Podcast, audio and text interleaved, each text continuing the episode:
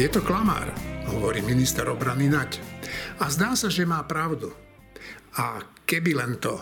Ja dodávam, je to nebezpečný klamár, lebo má veľkú moc. Už pred týždňom som sa síce zapovedal, že nevyslovím jeho meno, ale nedá mi. Maro Žilinka sa s pribúdajúcim časom totiž správa čoraz bezočivejšie. Vedomý si svojho postavenia sa začal pliesť do zahraničnej politiky, teda do toho, do čoho ho z titulu funkcie nie je vôbec nič. Predstava, ako ho v Moskve za jeho nemiestnú kritiku pochvália a budú nosiť na rukách, musela byť lákavá. Čo také urobil, že ruskí politici skáču od radosti? No nič viac a nič menej, len to, že obrannú zmluvu Slovenska so Spojenými štátmi americkými znosil po čiernu zem a potom vycestoval do Ruska oslavovať. Keď som sa pozeral na to zhromaždenie výkvetu 300-ročnej ruskej, sovietskej a potom opäť ruskej prokuratúry, keď som videl, ako nositelia vybielených vojenských uniforiem s kamennými tvárami zbožne vzhliadajú k Putinovi a kúpu sa v moci, ktorú im milostivo prepožičal, pýtal som sa sám seba, kde títo jeho sluhovia nabrali toľko čistiacich prostriedkov, že ani na jednej z tých uniforiem nebola ani stopa po tých tisícoch litroch krvi a slz, ktoré preliali ich predchodcovia, ale aj oni osobne v procesoch s nevinnými ľuďmi. No a najsmutnejšie na tom je to, že niekde medzi týmito služobníkmi teroru a bezprávia sa pohyboval on, náš prokurátor Maroš Žilinka. Dnes je tu trošku oklíštená zostava. Chýbať budú Martin Mojžiš a Šimon Jeseniak, ktorý nahráva rozhovor s ministrom obrany. Každopádne sú tu Marina Gálisová, Juraj Petrovič, Štefan Hríbno a ja, Evgen Korda. Štefan, ty si zakončil svoj komentár k Žilinkovej návšteve na oslavách výročia Ruskej prokuratúry. Takto budem ťa citovať.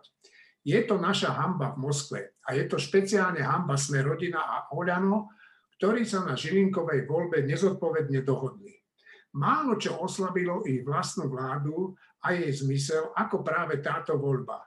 Je čas na reparát, kto tomu rozumie a niečo navrhne? Tak mám dve otázky na teba, Števo. Poprvé, e, čo ťa oprávňuje k tomu hovoriť, že sa na tom dohodli Smerodina a Olano, keď ich volili aj iní poslanci a potom pôjdeme k tomu reparátu, Štefan. No však ten, ten prí, príbeh je známy verejne, tak si ho iba zopakujme. Pôvodne bol e, nominantom na generálneho prokurátora, nominantom Olano Daniel Lipšic. E, potom ale, čo prezidentka dala najavo, že e, keďže bol bývalým politikom a keďže, keďže je v podmienke, tak to pre ňu nie je dobrý kandidát, tak sa Olano vzdalo tejto myšlienky a a prijalo kandidáta Sme rodina Žilinku za generálneho prokurátora s tým, že potom Daniel Lipšic, ich nominant, bude e, špeciálnym prokurátorom. Taký, taký to bol príbeh, tak to bolo. A to, že potom ďalší hlasovali za, e, e, za Žilinku, vrátane SAS a opozície, to, to už je druhoradé. Tá prvoradá vec bola, že vznikla dohoda medzi Olano a Smerodinou o podpore Žilinku. Čiže, čiže takto to je. A druhá otázka bola? A druhá otázka bola, ty si tú otázku položil v tom svojom komentári a to znelo, je čas na reparát, pomočka, kto tomu rozumie a niečo navrhne. Tak čo by podľa teba sa malo udiať? No, to, čo by sa malo udiať, sa malo, malo udiať už dávno, už pred týmito voľbami, pred tými predošlými voľbami, ešte pred tými ďalšími voľbami. A tá zmena mala byť taká, že e, tento pozostatok ešte z komunizmu, štruktúry generálnej prokuratúry, ktorý je síce už ako inovovaný a novelizovaný a tak, ale tá podstata zostala, že jeden človek môže na konci dňa o všetkom rozhodnúť a cez paragraf napríklad 363 zastaviť veci, ktoré už idú na súd, tak e, to malo byť dávno, dávno zmenené a, a napríklad po vzore Českej republiky sme mohli mať štátne zastupiteľstvo, ktoré v Českej republike dobre funguje. Čiže e, ja myslím, že tomu rozumejú skoro všetci. Problém je ten, že e, keď, keď je niekto v opozícii, tak kritizuje generálneho prokurátora, prokurátora a jeho právomoci, pretože sú prisilné, ale keď sa niekto dostane potom z opozície do vlády a do, do koalície, tak zistí, že ten generálny prokurátor a jeho kompetencie budú jeho. A tým pádom už tá kritika utich, utichne, utichne a, a takto to je roky, že, že všetky garnitúry hovoria, že áno, má sa to zmeniť, ale keď sa dostanú k moci a dostanú do rúk aj voľbu generálneho prokurátora, tak zrazu zmenia názor a už netreba zmeniť generálnu prokuratúru. Skôr alebo neskôr sa muselo stať to, čo sa stalo teraz, že generálny prokurátor sa úplne vymkol s kolbou a dokonca sa otočil proti, e, proti koalícii, úplne zjavne aj v zahraničnej politike, aj v domácej politike. A ak už toto nebude dostatočný impuls na to, aby sa to teraz začalo meniť a aby prišiel taký návrh, tak už potom pochybujem, že sa to vôbec niekedy stane. No dobre, že na, to treba, na tú zmenu treba ústavnú väčšinu poslancov a tu teraz teda nemá nikto v parlamente.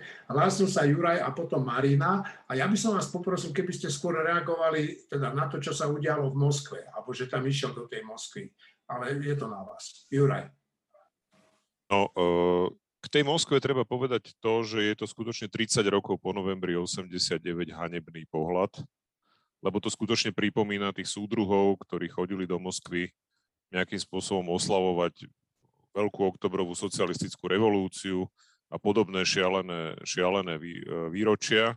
Pretože treba si uvedomiť, že 300 výročie ruskej prokuratúry znamená, že oslavuje sa 300 rokov útlaku, oslavuje sa 300 rokov inštitúcie, ktorá nikdy neslúžila na nič iné, len na potláčanie práv ľudí, ktorí žili v Rusku alebo teda v, v jeho satelitoch, alebo v jeho, neviem, v sovietskom zväze. Proste jednoducho to je prokuratúra, ktorá ešte za cárskych čias e, pôsobila proste proti komukoľvek, kto mal snahu akokoľvek zmeniť režim v Rusku. A úspešne to prevzali bolševici, či to bol Višinský, či to boli ďalší, ktorí proste doviedli vlastne prácu prokurátorov tohto typu do dokonalosti, keď vlastne ľudí slubom menších trestov priviedli k priznaniu, na základe ktorého ich následne odsudili na smrť. Hej, presne tento import sa potom podaril aj teda v Československu, kde na to doplatili ľudia ako Milada Horáková, generál Píka a ďalší.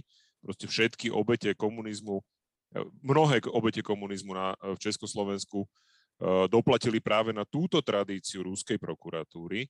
A 30 rokov po novembri 89 sa generálny prokurátor demokratickej členskej krajiny Európskej únie a NATO vyberie do Moskvy oslavovať toto výročie. To je taká nehoráznosť, že ja si myslím, že to je normálne v podstate útok na, na podstatu štátu, pretože ten človek je skutočne, ako Števo hovoril, mimoriadne, mimoriadne silnú pozíciu v mocenskom aparáte. On teda má pôsobiť ako orgán ochrany práva, čo teda uh, v mnohých prípadoch pôsobí skôr, že pôsobí ako orgán ochrany proste zločincov a nie orgán ochrany práva, lebo to je oficiálny názov prokuratúry.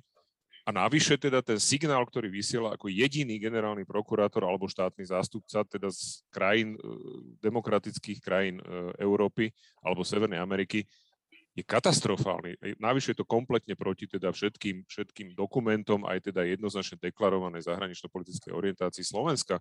Čiže ja si myslím, že tam by skutočne aj pani prezidentka mala zvážiť, či teda pán generálny prokurátor do tej miery neprekročil svoje právomoci alebo nespráva sa do tej miery uh, v rozpore s tým, aké sú požiadavky na správanie sa generálneho prokurátora, či sa z toho naozaj nedajú vyvodiť dôsledky. Je to samozrejme veľmi, veľmi na hrane, pretože takéto veci sa musia naozaj používať len v mimoriadných situáciách, ale ja si myslím, že toto je mimoriadná situácia, pretože v situácii, kedy Rusko sa vyhráža na to, že, že proste nemôže sa rozširovať tak, ako vlastne chcú ľudia podľa svojej slobodnej vôle, k tomu sa možno ešte dostaneme, tak v tejto situácii cestovať do Moskvy, oslavovať 300 rokov ruskej prokuratúry je úplne v rozpore so všetkým, čo na Slovensku má nejakú, nejaký správny smer a, a teda má nejakú hodnotu. Ina? No, ja by som povedala dve veci. Jedna je k tomu, že celkom krátko po rozpade Československa naši bratia Česi urobili tú múdru vec, e, že si transformovali svoju prokuratúru na štátne zastupiteľstvo. A vtedy som mala pocit, že no tak teraz sú asi aj celkom radi, že sme preč, lebo sme pre nich predstavovali v istých okamihoch, nie stále, nejaké to východné bremeno, závažie na nohe.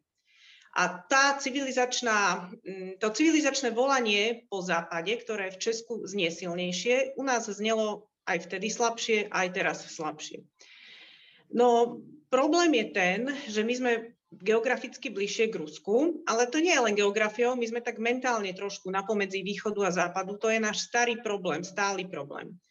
A to sa teraz prejavuje tým, že vlastne u nás Žilinka si svoju politickú pozíciu poisťuje a zavďačuje sa nejakým hypotetickým budúcim mocipánom tým, že ide do Ruska. Ja neviem, či to on robí z nejakej rusofílie, možno áno, ale skôr v tom vidím to, že on si myslí, že takto si poistí svoju vlastnú politickú pozíciu. A to, že je u nás možné si poisťovať politickú pozíciu potvrdzovaním vazalstva voči Rusku, to je strašne nebezpečné pre krajinu.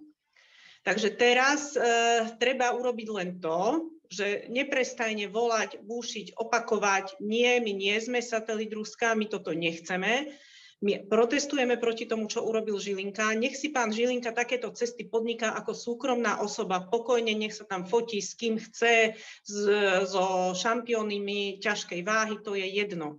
Ale nech to robí ako súkromná osoba, nie ako reprezentant Slovenska, pretože Slovensko toto nechce väčšinovo a Slovensko väčšinovo také nie je. Juraj? No, ja ešte poznámka aj k tomu štátnemu zastupiteľstvu. Samozrejme tam treba, tak ako si Tieňo povedal, že na to je potrebná ústavná väčšina. To znamená, tých, tých situácií, kedy bola šanca na takúto zmenu, nebolo veľa.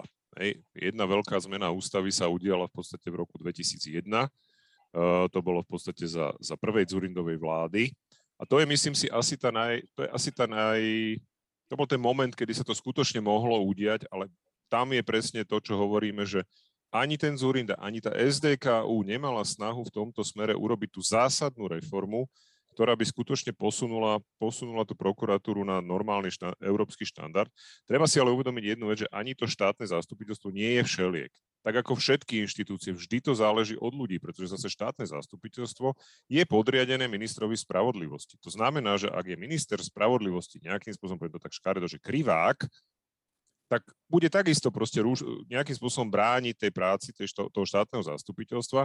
Ja som z okolností včera pozeral jeden taký dokumentárny, dokumentárny seriál o, o 90. rokoch v Českej republike a tam bolo pekne vidieť, že vlastne policajti útvaru pre vyšetrovanie organizovaného zločinu takisto proste mali problémy vyšetrovať čokoľvek, aj preto, lebo štátny zástupca, ktorý im nejaký materiál poskytol, tak do desiatich minút im volal, že nie, musíte mi to vrátiť a do druhého dňa bol odvolaný ministrom spravodlivosti. To znamená, že to tiež nie je všelik. Je to určite lepšie ako táto hierarchická štruktúra, kde ten generálny prokurátor môže úplne všetko, ale nie je to proste tiež všeliek. Je to, vždy to záleží na ľuďoch a na kultúre v tej spoločnosti. Marina. Marina, chceš aj ty, chceš aj ty Števo? Dobre, Marina a potom Štefan. E, Juraj, ja s tebou úplne súhlasím, že nie je všeliek štátne zastupiteľstvo, že vždy je to o ľuďoch, tak ako všetko. Problém uh, prokuratúry takej, akú máme my, je v tom, že ona nemá jasne definované postavenie v rámci moci v štáte, kdežto štátne zastupiteľstvo podlieha ministrovi, čiže podlieha moci výkonnej a prokuratúra nie je, je taká ani ryba, ani rak nie je to súdna moc, nie je to výkonná moc, nie je to zákonodárna moc, je, nie, je to ako keby taká štvrtá noha moci v štáte a to je vlastne ten pozostatok komunistickej štruktúry štátu, stalinskej, že ona má akýmsi spôsobom ako keby kontrolovať všetko ostatné. Ale poriadne nikomu sa nezodpovedá úplne. Štefan. Ešte jednu poznámku k tej návšteve samotnej. Eh, ja som rozmýšľal, že čo je vlastne motivácia eh, generálneho prokurátora vôbec, že človeka stretnúť sa s iným človekom, ktorý je ale na zlej strane barikády. Že ako môžeš mať motiváciu, že som generálny prokurátor a idem sa stretnúť s partnerom, ktorý vo svojej krajine neplní funkciu generálneho prokurátora, ale sluhu moci. Tak tým sa idem zdiskreditovať, nie? Že prečo sa teda idem stretnúť s ním? Však nemôžem sa od neho nič naučiť, nemôžem si vymeniť nejaké skúsenosti, lebo nechcem mať také, také postupy ako on, tak prečo tam idem? A ja si nemyslím, že Žilinka chce urobiť to, že aby u nás bola prokuratúra nejaká ruská, alebo že slúžkou moci. On naopak, on chce byť samostatný. A prišiel som na jediné vysvetlenie, že keď, keď, keď je človek citlivý na spravodlivosť a na, na právny štát, tak ho zaujíma, s kým sa stretáva. Lebo chce, aby jeho partneri tiež boli za právny štát a spravodlivosť a keď nie sú, tak ich kritizuje, bojkotuje, nestretáva sa s nimi. Ale keď je človek v nejakej funkcii citlivý na seba a na svoju moc, tak vtedy mu vlastne robí dobre, keď sa stretne s iným, ktorý má moc. Lebo sa kúpu v tej moci. Čiže stretnutie v Moskve je vlastne priznaním Maroša Žilinku, že on nie je človek právneho štátu a citlivosti na jeho porušovanie, ale že je človek proste moci, hoci aj hrubej. Stretli sa dvaja mocní prokurátori, fajn, tomu stačí.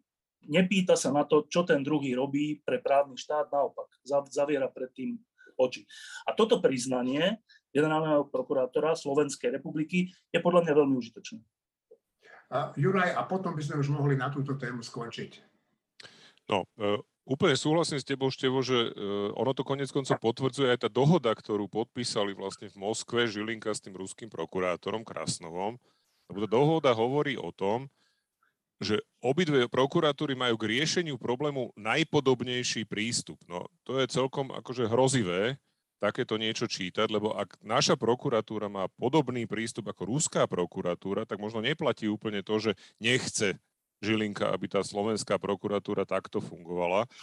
Lebo čo si, ako skutočne, čo si môžeš zobrať ako príklad z tej ruskej prokuratúry? Akože od Nemcova cez, cez proste ďalších XX disidentov aj teraz, akože skutočne toto je, toto je skutočne hrozivé a myslím si, že tam by skutočne mali iní ústavní činitelia začať konať a veľmi rýchlo. Ja chápem, že Boris Kolár asi nebude chcieť, opozícia tiež nebude chcieť, ale teda máme tu ešte, hádam, nejakých ústavných činiteľov, pre ktorých toto nebude len také, že o, však to len on tak niečo tam podpísal a v zásade o nič veľa nejde.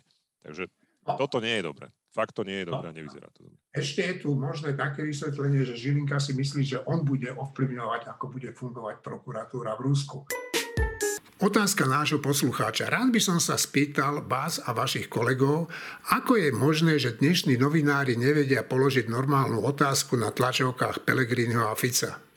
Dnes som sledoval tlačovú konferenciu besedy strany Hlas a tam Pelegrini obhajoval cestu Žilinku do Ruska, že to nie je stretnutie s generálnou prokuratúrou, ale oslava inštitúcie generálnej prokuratúry. A žiadny novinár mu nepoložil otázku, že za to, aká je inštitúcia, sú zodpovední tí, čo ju predstavujú. Ja si myslím, že to nie je úplne tak v prvom rade, že, že sú novinári, ktorí kladú otázky, ktorí kladú veľmi nepríjemné otázky, niektorí si za to vyslúžili uh, nejaké prenasledovanie, niektorí si bohužiaľ za to vyslúžili aj smrť.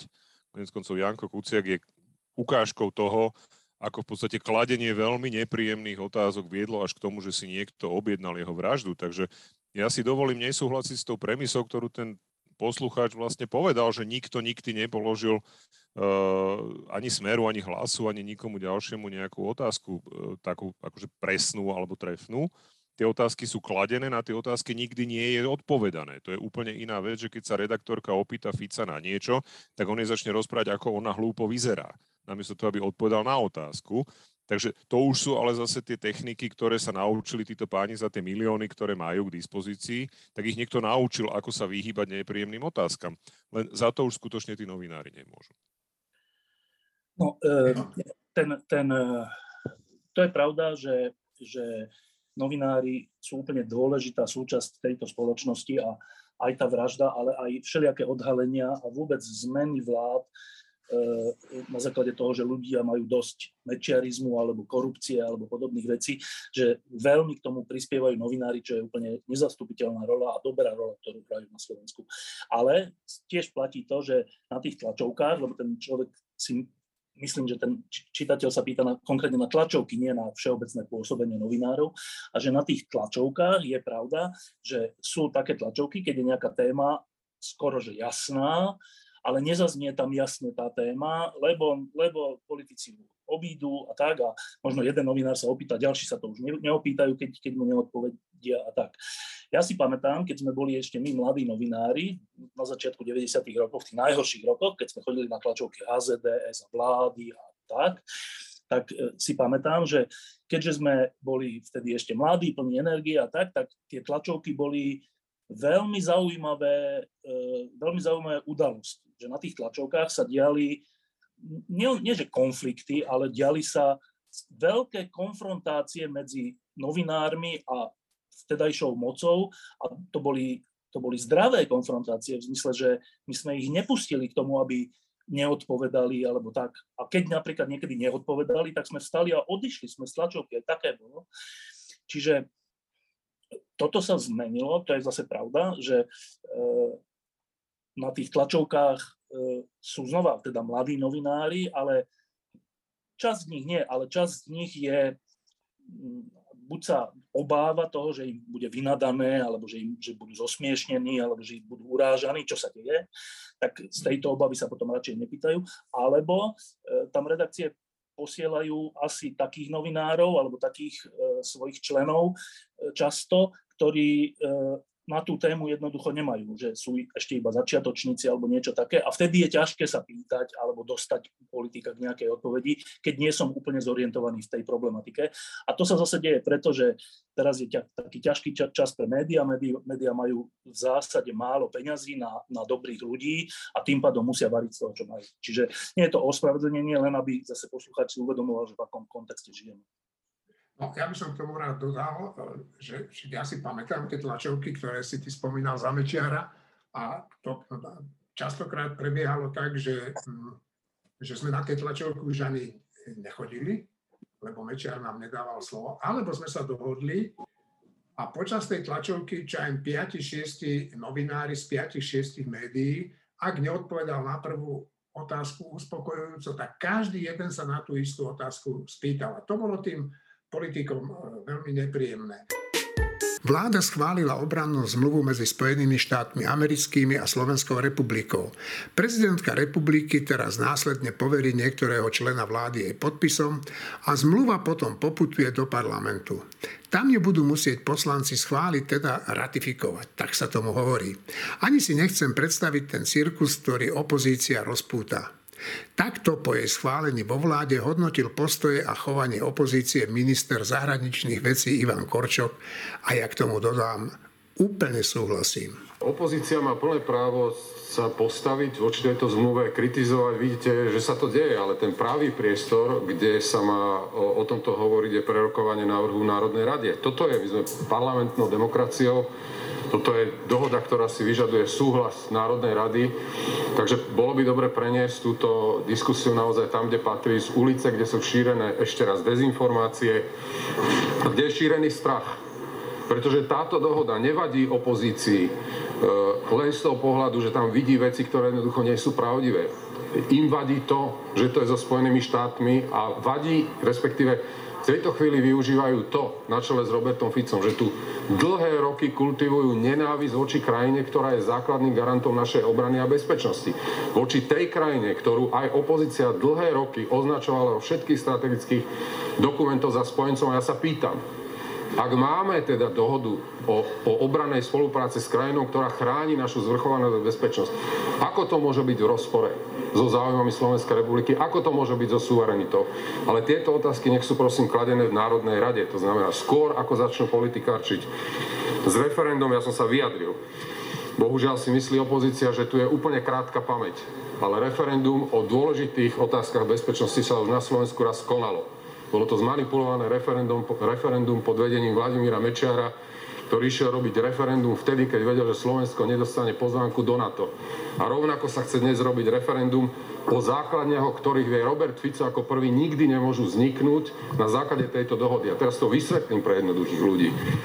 Bohužiaľ, tu treba uznať sa demagogom, e, ktorí šíria tieto dezinformácie, podarilo jedno. Navodiť spoločnosti pocit, obavu, že na základe tejto zmluvy sem budú vstupovať americkí vojaci. Dovolte mi to povedať tak, ako to je. Na základe tejto zmluvy nevstúpi ani jedna noha na územie Slovenskej republiky, pretože táto zmluva nejakým spôsobom nezasahuje do kompetencie Národnej rady a vlády Slovenskej republiky rozhodovať o pobyte a vstupe ozbrojených síl cudzieho štátu. A teda kladiem otázku. Môže existovať základňa bez vojakov? Asi nemôže. Môže sa teda takáto základňa uh, uskutočniť bez súhlasu Národnej rady a vlády Slovenskej republiky? Nemôže. To znamená, je to absolútny blúd, ak niekto rozpráva o tom, že toto je začiatok vzniku základní. Chcem sa spýtať, tie, tých 23 krajín, alebo tie krajiny predovšetkým, ktoré v ostatnom období uzavreli, uzavreli tieto obrané dohody, medzi, medzi nimi Maďarsko, Bulharsko, Rumunsko a ďalšie krajiny, kde sú tie základne? Kde sa tu rokuje na základe týchto zmluv o trvalej prítomnosti? Je to úplne naopak. Spojené štáty znižujú svoju prítomnosť. Prečo tu niekto šíril lži, že v situácii, keď iné krajiny vnímajú ako ohrozenie bezpečnosti, že Spojené štáty znižujú svoju prítomnosť, že ju budú Spojené štáty zvyšovať práve tu.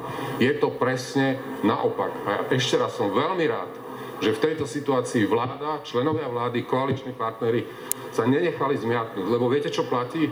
Platí aj to, že pre existenciu štátu treba urobiť niekedy aj opatrenia, ktoré sú citlivé, možno sú aj menej populárne, ale tam sa buduje štát. A toto je dobudovanie štátu.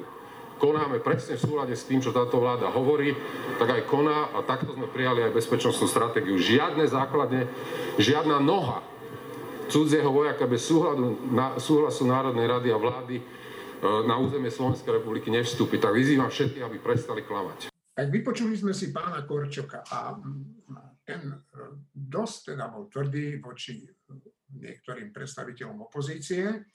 A mňa by zaujímalo, že e, ani nie tak, že či si myslíte, že či tá zmluva je dobrá, či je prospešná, lebo to vidím, že asi poviete, že áno, ale čo vedie tú opozíciu, že sa takýmto spôsobom stavia proti tej zmluve, keď ju kedy si vlastne dávno pripravovala. Uh, Juraj. Opozíciu vedie k tomuto postoju voči zmluve to isté, čo vedie opozíciu uh, proti, do postoja proti očkovaniu. Jednoducho opozícia sa za každú cenu snaží trafiť do nálady nejakej časti obyvateľstva a tým pádom proste to, že pred nejakou dobou tú zmluvu pripravovala, alebo to, že vlastne Ficová vláda podpísala zmluvu o dodávke F-16, ktorá je Eh, neporovnateľne viac zavezujúca pre Slovensko ako zmluva o nejakých, nejakých poskytnutí nejakých priestorov a, a teda tá zmluva, o ktorej sa teraz rozprávame. Takže to nemôže prekvapiť. Ja oceňujem postoj ministra zahraničných vecí a európskych záležitostí, ktorý, ktorý sa veľmi jasne vymedzil proti tomuto postoju. Musíme si uvedomiť, že to, čo povedal napríklad, myslím, že Fico to bol v nejakom, nejakom, nejakej relácii, že proste toto je snaha rozširovať NATO smerom na, na východ, tak to je úplný nezmysel, lebo NATO je rozšírené na východ tak, ako je a žiadnym spôsobom sa nesnaží rozširovať ďalej vďaka tomu, že v kuchyni a v sliači bude nejakých pár vojakov, ktorí budú servisovať slovenské F-16. To je proste úplný nezmysel.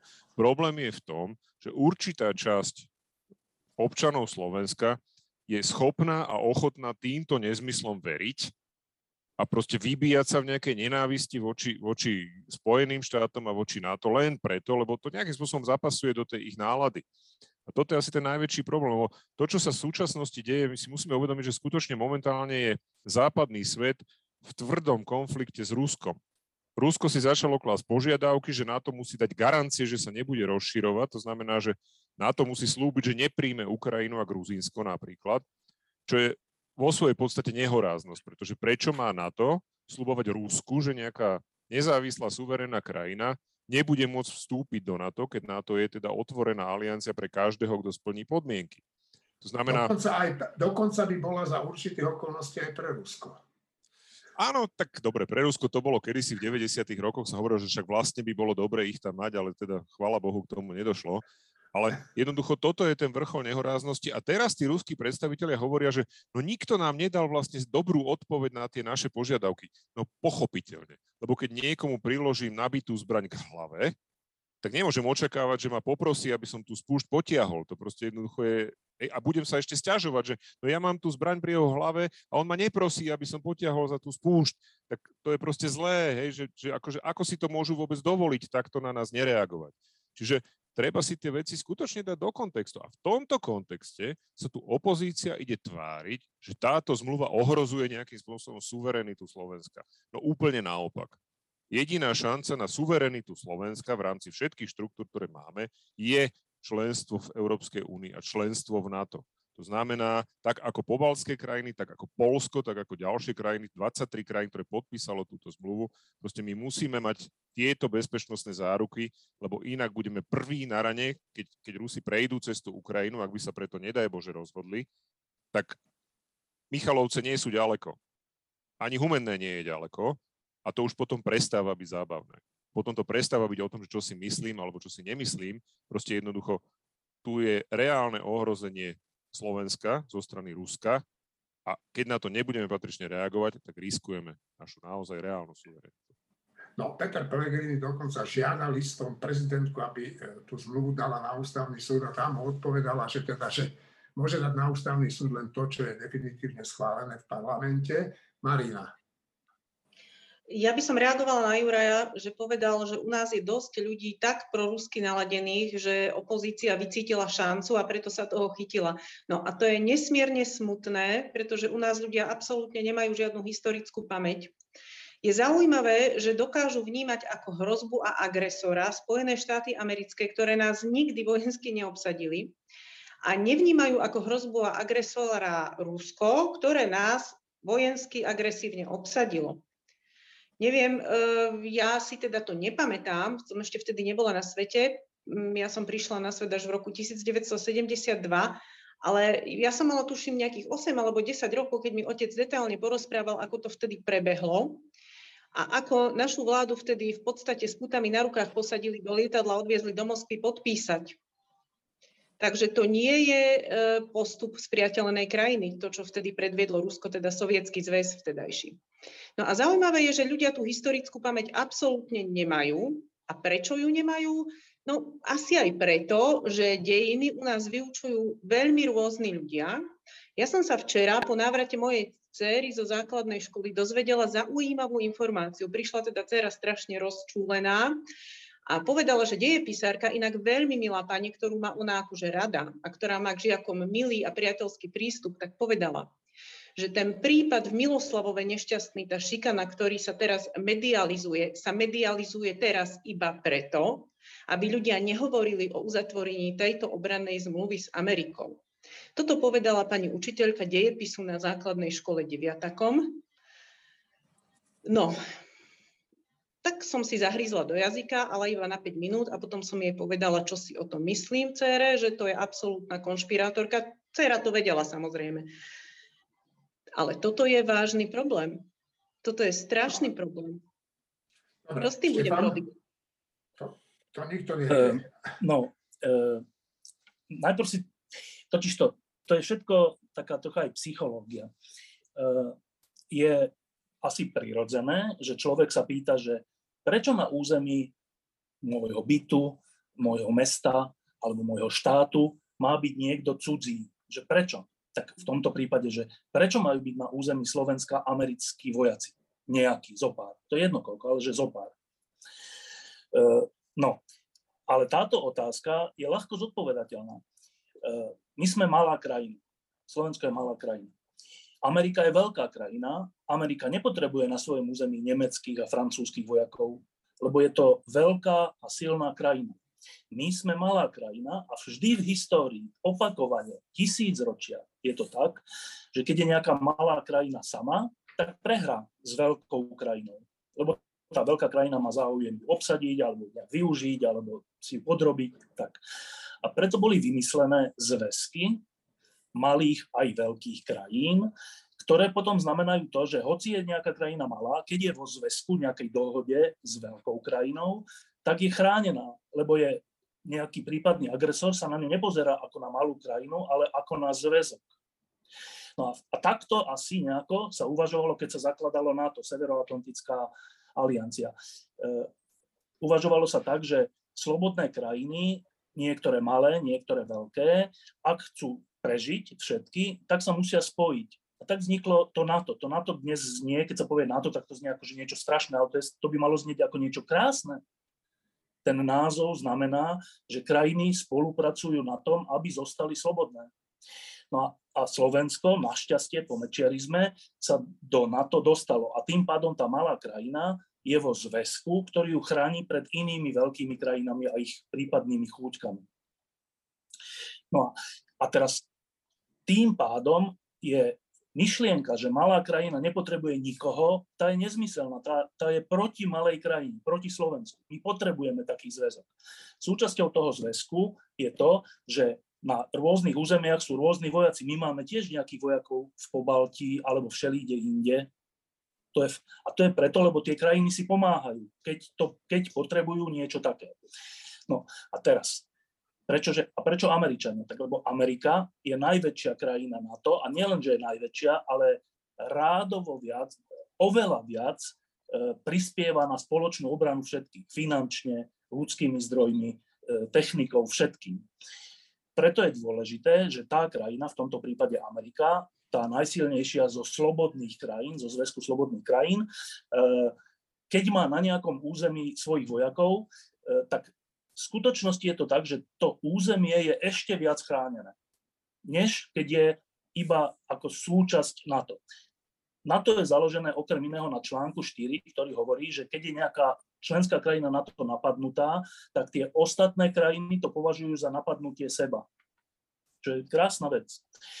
Ale keď na, na území tej krajiny, nejakej krajiny NATO, je americký vojak, tak je historická skúsenosť, že takú krajinu nikdy agresor nenapadne.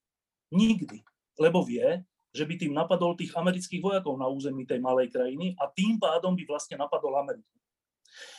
No a teraz to nie sú že teórie, keď sa pozriete na Pobaltie, pobalské krajiny a Polsko, tak tie si vyprosili, vyprosíkali prítomnosť Američanov na svojich územiach.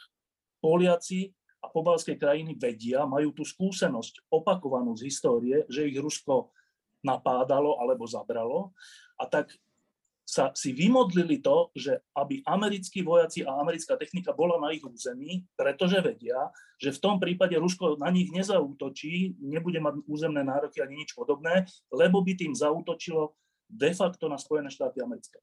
Preto správa o tom, že na Slovensku budú F-16, čo je výborný krok bývalej vlády, výborný krok Ficovej a Pellegriniho vlády. Takže okrem tých F-16 tu budú aj americkí vojaci, tak táto správa je najlepšia správa za posledné desaťročia pre zvrchovanosť a suverenitu Slovenskej republiky. Píše vám pani Iveta, mám takýto dotaz. Robíte úžasné diskusie, mňa zaujíma téma hoaxov, dezinformácií, krivenia faktov a ich zneužívanie. Ako máme ako slovenská spoločnosť zareagovať? Je návrh z dielne Ministerstva spravodlivosti adekvátny pre našu krajinu? Ja sa stotožňujem s názorom pani ministerky Kolíkovej, že naša demokracia sa musí brániť, aby sme si ju dokázali udržať. Určite sa brániť máme, lebo kto sa nebráni, tak toho napadnú najskôr.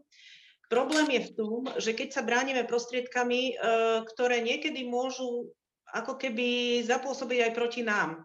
A vtedy človek rozmýšľa, či tá obrana e, nemôže byť zneužiteľná.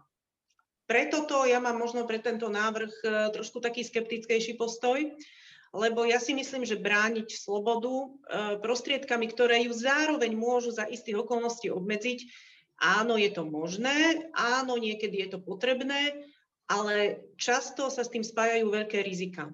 A na tieto rizika nesmieme zabudnúť. Napriek tomu stojím za tým, že áno, sloboda, demokracia, všetko treba brániť. Samo od seba to neprežije. Štefan?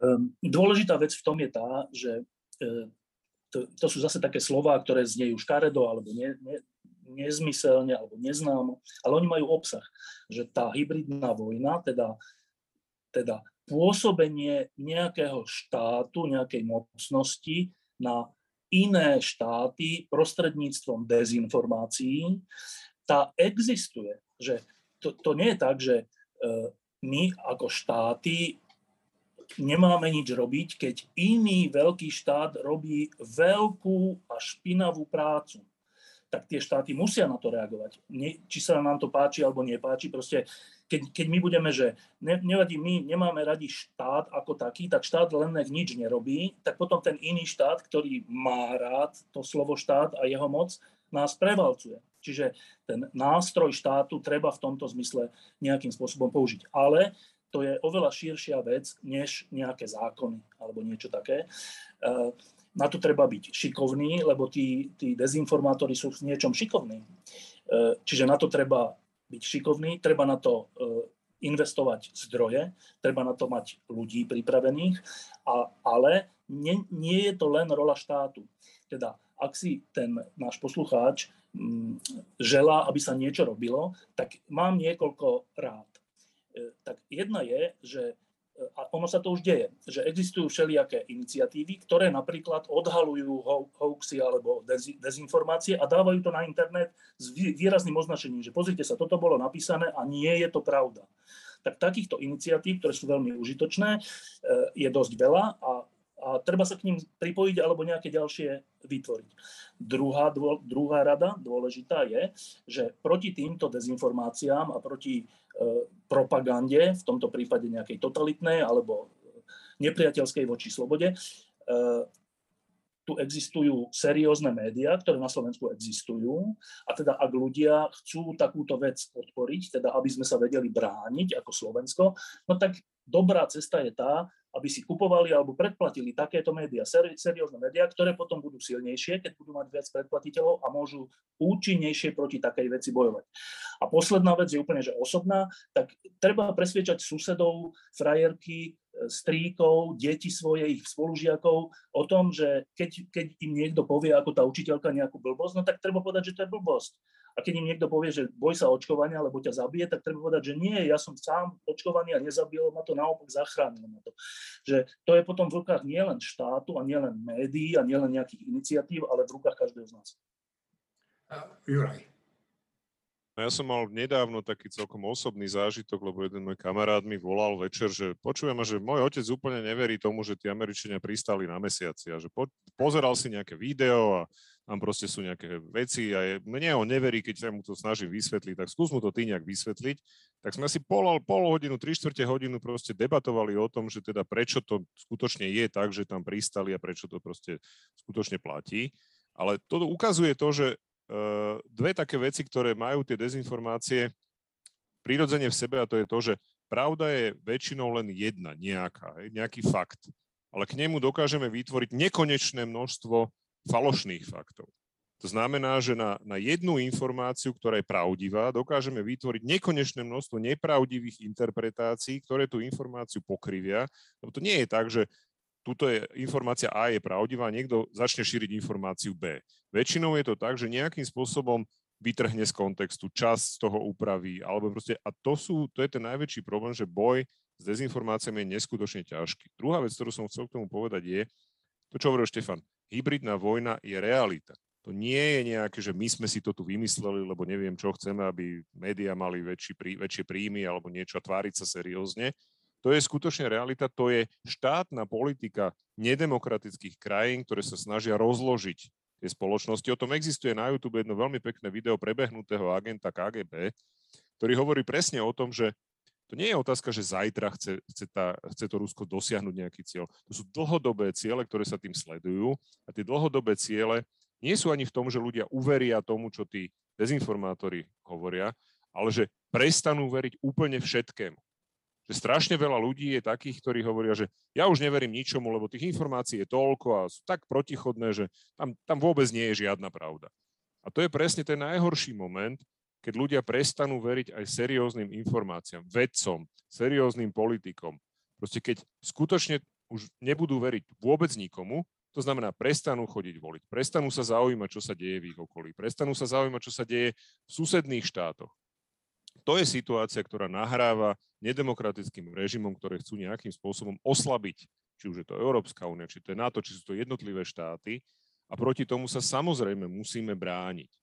To, čo hovorila Marina, je, je pravda, že bránenie sa znamená, že nejakým spôsobom moderujeme obsah vo verejnom priestore a moderácia obsahu vo verejnom priestore vždy v sebe skrýva nebezpečenstvo, že dojde k e, nejakému obmedzovaniu slobody slova. A je to veľmi tenká hranica, je to, je to vec, o ktorej sa vedie dlhá diskusia. Je dobré, že sa o nej diskutuje a musíme o nej diskutovať, aby si všetci, kto sa snažia nejakým spôsobom trochu moderovať, lebo nechcem hovoriť obmedzovať, ale moderovať informácie vo verejnom priestore, uvedomovali, že musia dávať pozor na to, aby slobodu slova zase neobmedzili príliš, aby bolo možné normálne diskutovať o najrôznejších otázkach v, serióznom, v serióznej diskusii. A áno, niektoré názory môžu pôsobiť veľmi neseriózne a napriek tomu, ale je dobré, keď zaznejú, pretože vysporiadovanie sa s takýmito názormi nejakým spôsobom kultivuje tú diskusiu a tých, ktorí s nimi nesúhlasia, núti k tomu, aby hľadali lepšie a lepšie argumenty. Takže obmedzovanie diskusie vo verejnom priestore by sa malo naozaj samé obmedziť na tie veci, ktoré sú jednoznačne nepravdy alebo jednoznačne púšťané do verejného priestoru so zlým úmyslom. Tam si myslím, že naozaj treba zasiahnuť. Lebo to obmedzovanie, ešte by som dodala, ono je v konečnom dôsledku potom v záujme tých nedemokratických mocností, ktoré, a to si zase nemyslíme, oni sú strašne šikovní, tí dezinformátori. Oni aj toto budú vedieť využiť proti slobode, lebo povedia, aha, vy obmedzujete. Prečo asi obmedzujete? No, asi to, už, to, už, to, to už robia samozrejme. To už no. robia. Každý deň netrpezlivo čakám, kedy sa mi v schránke objaví Matovičová poukážka na 300 eur. Ja som sa dal síce zaočkovať aj bez nej, ale keď mi už poslal vlastne moje peniaze, tak dobre, beriem ich a okamžite poputujú na konto dobrého aniela. Smutnejšie je však to, že tých 300 eur zatiaľ presvedčilo len 5% nezaočkovaných seniorov, aby sa dali očkovať. No, ale Igor Matovič sa nevzdáva a termín, dokedy sa môžu ešte nezaočkovaní seniory dať zaregistrovať, aby dostali tých 300 eur, predlžil. Nemecký minister zdravotníctva povedal, že povinné očkovanie je najrýchlejšou cestou z pandémie. Nemecko zatiaľ uzákonilo povinné očkovanie zdravotníkov, opatrovateľov a záchranárov, ale či sa rozšíri aj na všetkých dospelých, zatiaľ nie je jasné. Podnikateľa Norberta Bedera, ktorý okrem iného figuruje aj v kauze dobytkár, prepustili z väzby na slobodu. Najvyšší súd Slovenskej republiky tak reagoval na rozhodnutie Ústavného súdu o porušení podnikateľových práv pri predlžovaní väzby. Polícia ho však len niekoľko hodín potom, ako opustil brány väznice, zadržala opäť. Ja by som k tomu dodala rád len to, že neviem, prečo tvrdohlavo niektorých ľudí označujeme my novinári stále za podnikateľov. Ďakujem Marina, Štefan a Juraj eh, za to, že ste tu boli a našim eh, poslucháčom prajem hm, dobré počúvanie, pekný víkend a Novakovi Džokovičovi prajem, aby sa všetky tie podozrenia, ktoré voči nemu sú, aby sa vyvrátili, aby sa nakoniec ukázalo, že je to charakterný človek, aby sme sa mohli pozerať naozaj na jeho úžasný tenis. No a keď sa ukáže, že klamal, tak neho zas, stihne zaslúžený trest. Ešte raz ďakujem, do počutia.